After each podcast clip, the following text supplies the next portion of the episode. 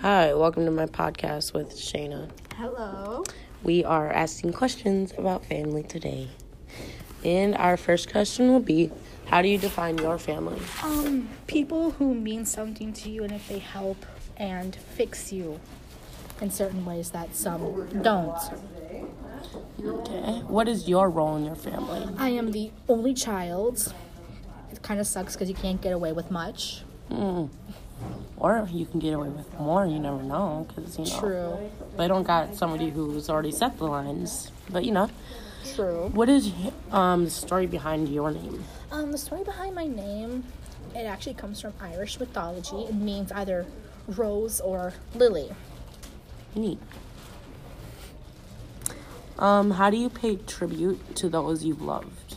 I am basically the person who takes care of anyone who's been like through a surgery and or a traumatic experience in their life. Oh, that's very sweet of you. So you're a caretaker. Yes, in a sense. Everybody, we kn- we all need caretakers.